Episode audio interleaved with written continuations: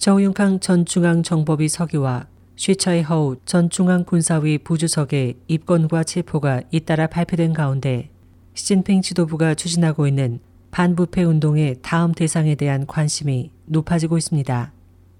중국 인민군 기관지 해방군보는 17일 저우융캉과 쉬차이 허우조차 적발됐다. 적발할 수 없는 인물은 이제 없다며 반부패 운동이 끝난 것이 아님과 다음 대상이 물색될 가능성을 시사했습니다.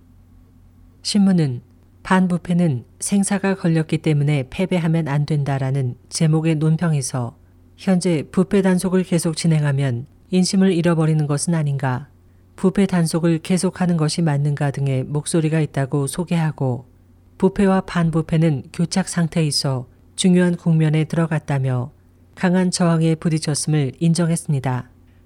그러나 정윤칸과 쉬차이허우조차 적발됐다. 적발할 수 없는 인물은 이제 없다. 부패의 바닥까지 추궁한다라면서 부패의 뿌리를 제거하겠다는 의지를 나타냈습니다.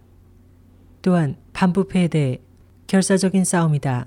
후퇴는 있을 수 없고 절대 질 수 없다며 반대 세력을 강하게 의식하는 듯한 문구들을 사용했습니다. 저우융캉과 시차이 허우에 대한 처분이 발표된 후 중국 언론은 저우융캉을 반역자, 쉬차이 허우를 국가의 욕이라고 규탄했습니다. 저우융캉과 쉬차이 허우는 장점인파 일원으로 알려져 있습니다. 또 저우융캉의 체포로 상무위원 역임자는 기소하지 않는다는 중국 정계의 암묵적인 틀이 깨져 반부패 운동은 새로운 국면에 들어갔습니다. 홍콩 인권단체인 중국인권 민주화운동 뉴스센터는 8월 장점인파의 또 다른 주요 인물인 거보슝 전 군사위 부주석도 뇌물수수 혐의로 당국의 조사를 받고 있다고 알렸습니다. 이것이 사실이라면 이것으로 장점인파의 공안과 사법 그리고 군부에서의 영향력은 완전히 배제되게 됩니다. 시진핑 지도부가 향후 저우융칸과 쉬차이하우보다 지위가 낮은 간부를 노리고 있다면 이처럼 격렬한 어투의 기사를 게재하지 않을 것입니다.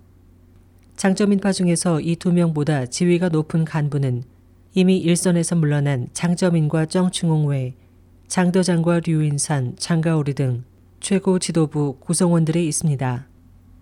미국에 거주하는 중국 문제 전문가 장텐 양은 주영강의 체포가 발표될 때까지 긴 시간이 걸린 것은 장점인파의 강한 저항에 의한 것이며 저우융강의 체포로 장점인파는 최후의 보루를 잃었다고 지적하고 장점인파의 마지막 호랑이를 잡는 날은 멀지 않을 것이라는 견해를 나타냈습니다. 그는 또 해당 기사는 저항 세력에게 타협의 가능성이 없음을 통고하는 것이기도 하다고 분석했습니다. SOG 희망지성 곽재현입니다.